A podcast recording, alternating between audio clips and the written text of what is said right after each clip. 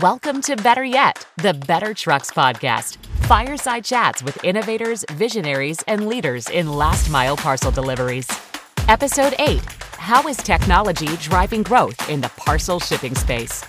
Today's guests Steve Bergan of GLS and Andy Whiting of Better Trucks. Your host, Dan Patak.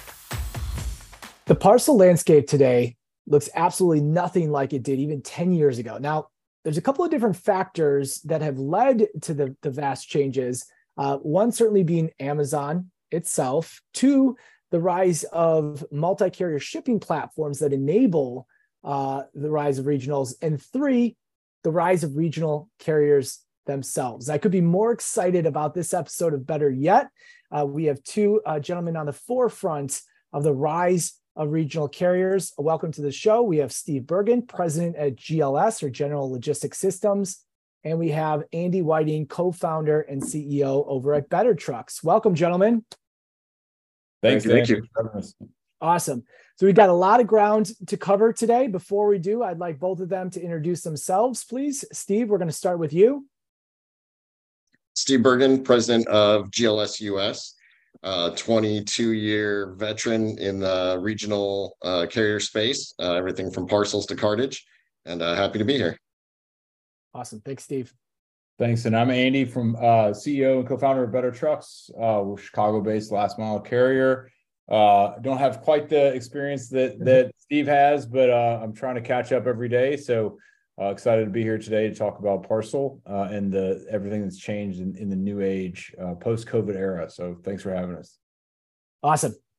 So we're going to start here. Um, it's not hyperbole when I say that you all work with some of the largest shippers, not only in the United States but in the world. You work with some of the most advanced heads of transportation and logistics. So I want to start with this. Um, when you look at your organizations and even the evolution of, of your uh, companies and the parcel landscape over the last decade, what are some of the biggest impacts you think each of your organizations have had on parcel as a whole? And Steve, I want to start with you for this one.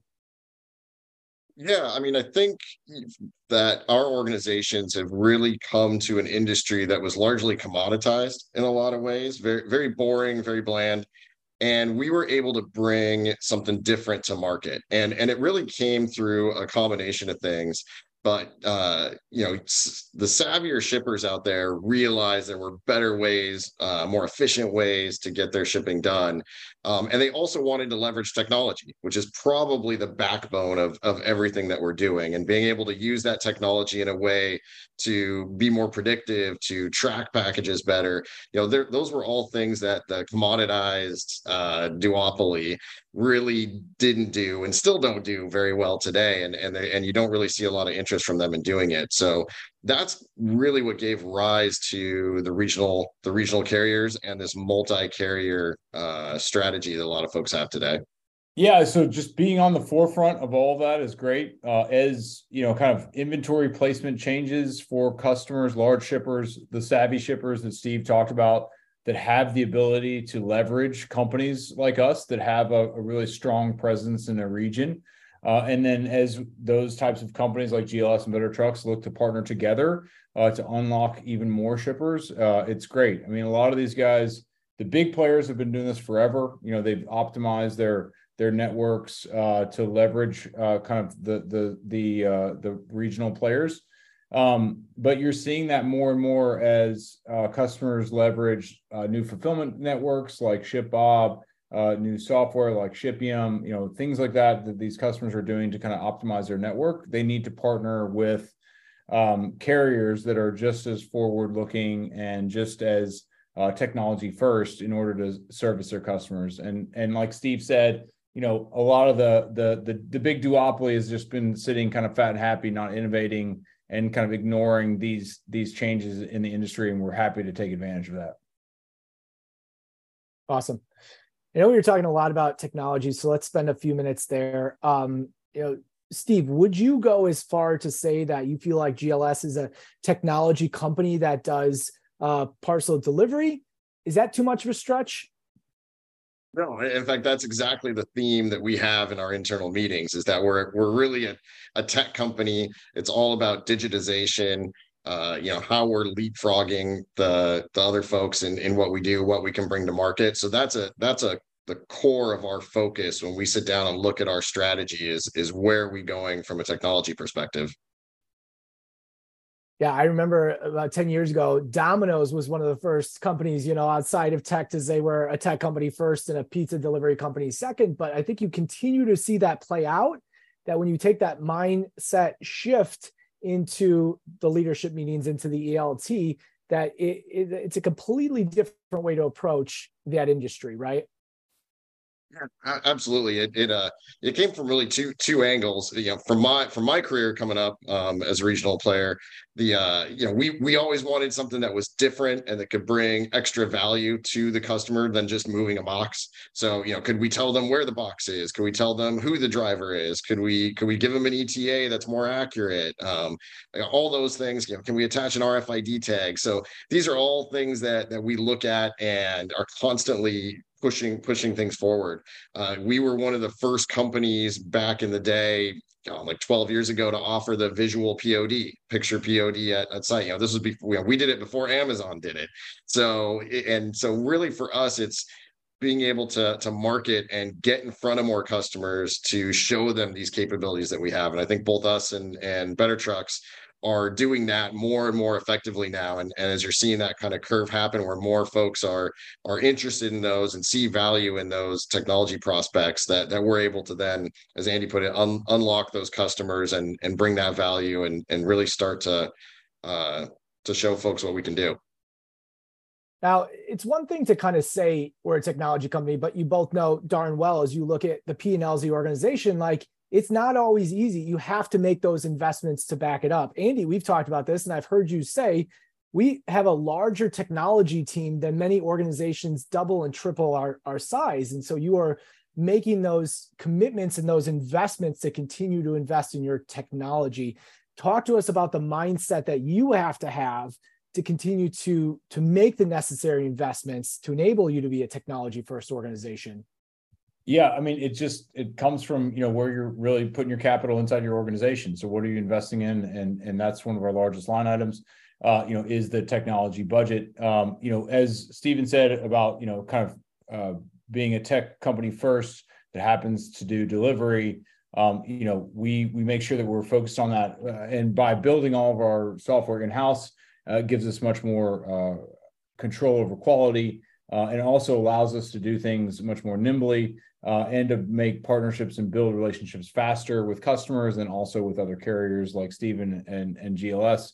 Uh, you know, if we both depended on you know kind of third party outside systems, uh, it would have been a disaster to try to like relay through something else. But our technology teams uh, kind of worked really hand in hand to build a, a seamless uh, a, a seamless integration to allow our customers to both co-chair on you know each network which has been very valuable. But again without the kind of underlying technology investments in our business uh, they would not have been able to do that. Uh, a lot of other carriers leverage uh, third parties uh, kind of like out, outsource all of their it uh, and with with that kind of strategy it's not it's not the way to win these days. Uh, the other thing i'll add is you know you've got large organizations like fedex and ups uh, the duopoly of FedEx has famously, you know, kind of invented the tracking number, you know, many years ago. But as as Stephen mentioned about visual PODs, you know, FedEx just introduced that this year uh, when uh, companies like GLS have been doing for a dozen years, and Amazon has made it table stakes for everyone. And you would think that a, a company that is te- as tech forward as FedEx um, could do that, but that is the innovator's dilemma. That is the the challenge with these giant organizations that it's you know it's turning an aircraft carrier uh, you know and and pivoting uh, when when a, a, company of our size can you know when there's a thing that's best for the customer when it comes to technology we implement fast uh, and iterate fast and, and, similar to gls awesome. Um, along these lines in the last episode of better yet we were talking about dynamic uh, pricing or algorithmic pricing. It's been uh, kind of a component of other industries for quite some time now. Your airline tickets are going to fluctuate day to day. I think uh, you know the ride sharing apps, Uber in particular, introduced a whole new uh, segment of the population to this idea of surge pricing. Um, what role do both of you kind of think that dynamic or algorithmic pricing plays when we know so many carriers are still saying, I just need the static rate card. I just need to do an apples to apples between you and you know one of the the, the big carriers. Yeah, I mean, d- dynamic pricing is is really an inevitability, and again, driven by the technology that uh, your systems have in the background, or us as carriers, our, our systems have in the background, and that's definitely something we're we're working toward. Today, we already have uh, analysis that goes in and takes a look at where customers need capacity, where their utilization is, and for folks that can take advantage of underutilized capacity within our network, we're already able to give more pinpoint custom pricing in those areas that offers better discounts to the shipper. So we're already in that in that track, and we'll just continue to iterate off of that to do better and better um, offer up more and more options to shippers on how they can take advantage of our network in a way that's mutually beneficial. So they get the best price, we have capacity that's available, and we can sell that capacity at a rate that's a win-win. Uh, but it, but it's going to take it's still going to take some time to build it out, and then shippers at the end of the day have to have to be ready and adapt their operations. So it really comes down to is it you know what's the total landed cost for them on when they ship? You know do they give the volume earlier in the day so they can use a sortation that maybe isn't at a crunch time? So so there's a ton of factors that go into it but that's exactly the conversation we're having with folks and then able to adjust the pricing there. So uh, yeah we're, we're excited to see that coming down the pipe yeah, and I'll, I'll, take that like one step further. We we've built um, a, a, dynamic pricing engine for our customers. Uh, not a lot of customers are even able to take advantage of it, right? So, like what Stephen mentioned is, um, you know, there's the the industry. You know, you're you're trying to drag some of these players along. The new innovative shippers are able to do so. Um, you know, but uh, you know we have the ability to i think a great kind of use case or example between uh, gls and better trucks where we're seeing it is um, you know we have uh, a relationship where uh, multi-origin kind of shipments so we have customers that are using multiple origin entry and we're able to provide different pricing kind of based on different origins which is not just a typical rate and zone and you know weight and zone type pricing uh, and that gives the the customer uh, a lot of value. Um, you know, typically a lower price for the customer, uh, and theoretically provides more reliable service uh, with you know not over bursting with capacity for our uh, in our networks. Um, you know, so we've rolled out uh, dynamic pricing with a number of customers. The more sophisticated ones, they can hit us every time from a rate shop perspective. They get back a different price uh, and it is truly a um, you know a dynamic situation based on our capacity in real time. Um, but you know, I think it's it, the, the, the industry is you know kind of thinking about that. Some shippers are ta- able to take advantage of that, but uh, a lot of the you know as long as you can have a a discussion, sit down with them, understand their needs. I mean, that's a great step to get them into a, a truly dynamic world. Fabulous. Uh, Andy, you alluded to it earlier, shifting tracks just a little bit. Uh, just both announced a partnership between uh, GLS and Better Trucks. Would uh, maybe Andy kick us off and tell us a little bit about uh, the partnership and, and how it's going to benefit shippers? Yeah, I mean, so first of all, I just want to say we're honored to partner with GLS, obviously a, a very reputable organization, uh, cover, huge coverage area on the West Coast, uh, you know, a long legacy of, of, of quality uh, a big, you know, kind of international organization as well. So we're super honored to be a part of that.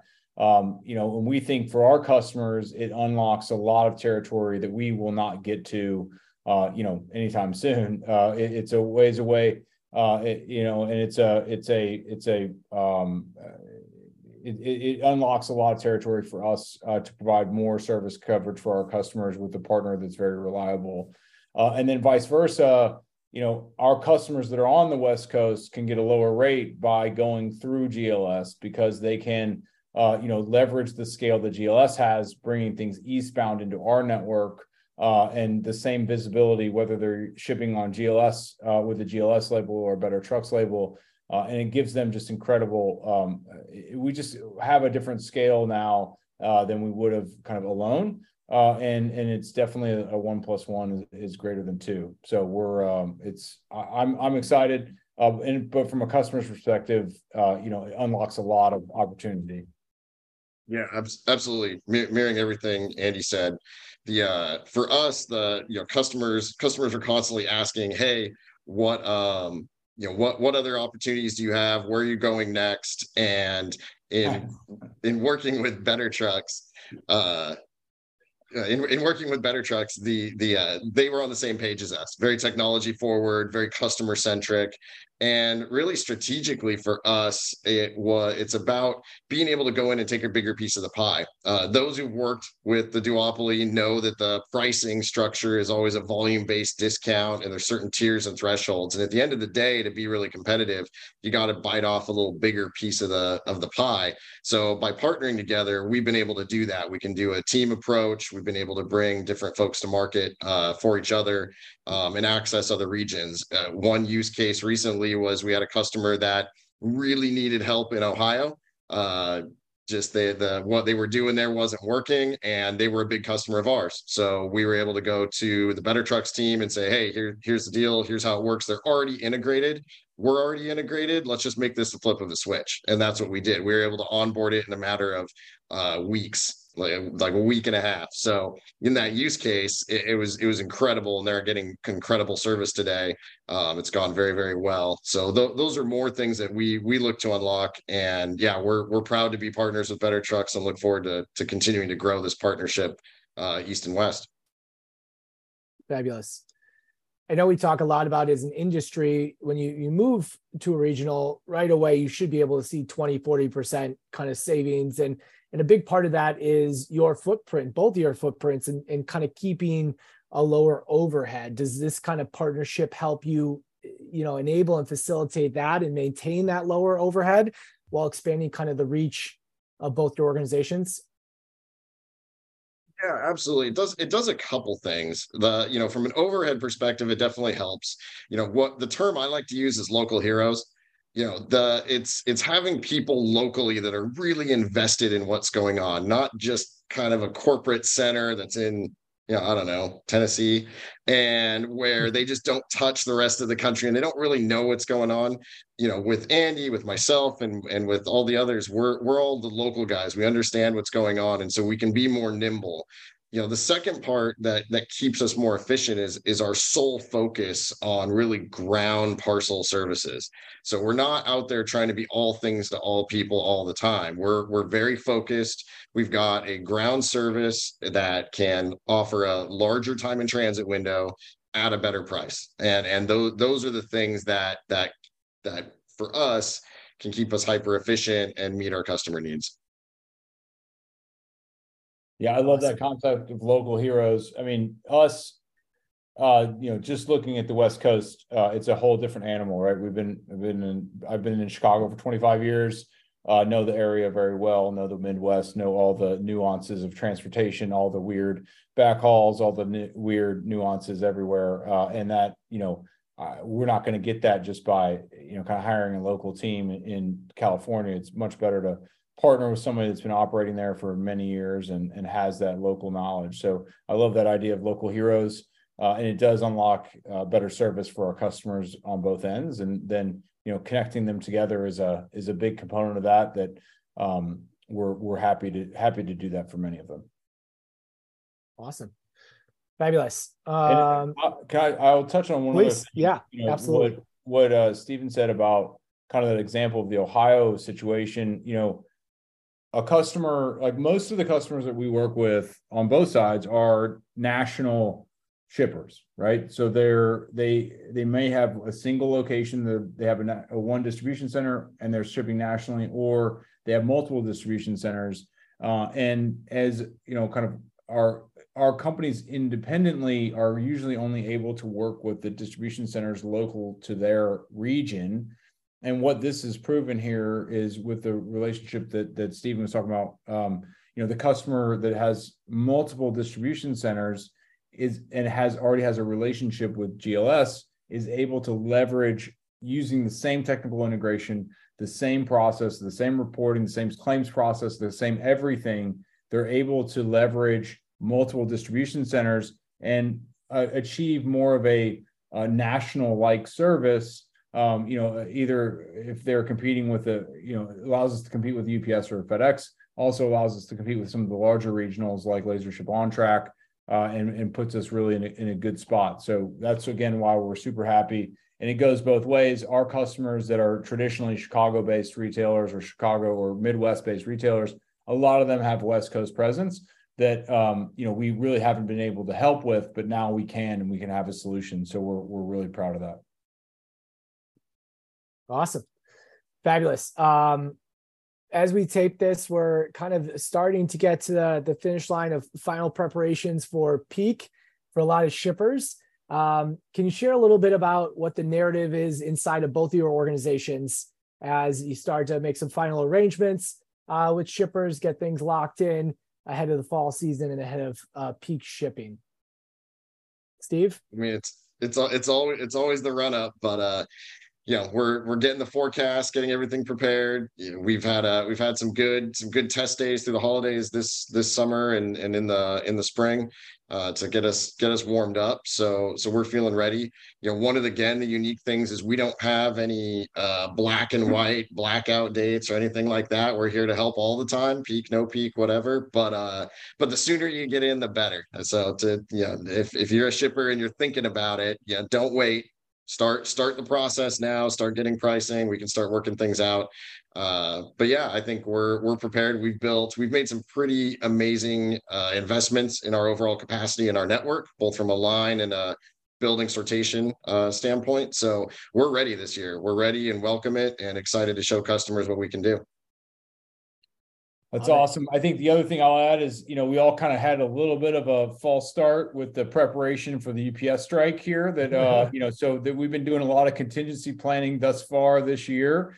Uh, so you know, thank goodness that didn't actually have to come to bear. Um, but you know, this business is really you know peak and then preparation for peak. There's only kind of two seasons, uh, and so I think that's what we do every year is kind of look and see what worked last year um, you know, from a software perspective, operationally perspective, and and then start to implement improvements and and you know we've been doing the same uh, as Stephen to prepare and and uh, like like you said, you know, no real hard cutoff, but the sooner the better. Um, and you know, getting ramped up and, and getting that steady state volume before the peak is is very imperative.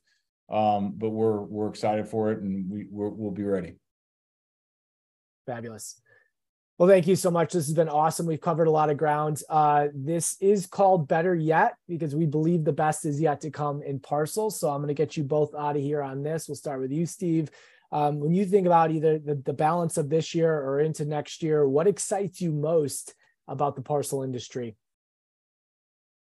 Uh, the most exciting part is more and more folks are are understanding the values that the value that regional carriers bring to market in the parcel industry. We're talking with shippers that that never really dreamed of being in this space and it's just a ton of fun from this from this angle getting to learn about new industries, new businesses, what their needs are, what they did historically and how they're trying to go into digitization and leverage technology and and their eyes are opening really big.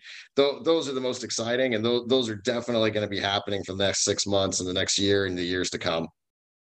Yeah, the growth rate kind of has not slowed down since COVID, right? Everyone kind of predicted it would slow down. Uh, it is still growing. The industry is growing. Uh, people are seeking alternatives. Uh, they will continue to do so. Um, you know, people generally uh, need the, the multi-carrier movement to to win in in this uh, economy, whether it's uh, redundancy, speed, flexibility. You know, there's many things that these different types of carriers can provide. coverage area, uh, technology, uh, you know, again, all those different kind of components are important. And the more and more the the retailers, uh, the shippers are recognizing that the names that we're getting to speak with are, uh, you know, household brand names uh, that that you know would have never you would have never dreamed that would be, uh, you know, having to build this redundancy. And and now it's it's just great. So we're excited about that. Um, the industry continues to grow. Uh, the the you know the technology investment into the industry continues to grow, uh, and we're we're just super excited. Awesome. Well, so very much appreciate both your times. I know you're you're a lot, but this was a fantastic episode, and uh, congratulations to you both on the partnership. I know it will be uh, a benefit to not only both your organizations, your shippers, but the industry as a whole. So I appreciate it. Thank you. Thank you. Thank you, Dan. Thank you, Andy. Yeah, thanks, Steve. Thanks, for listening to Better Yet, the Better Trucks Podcast.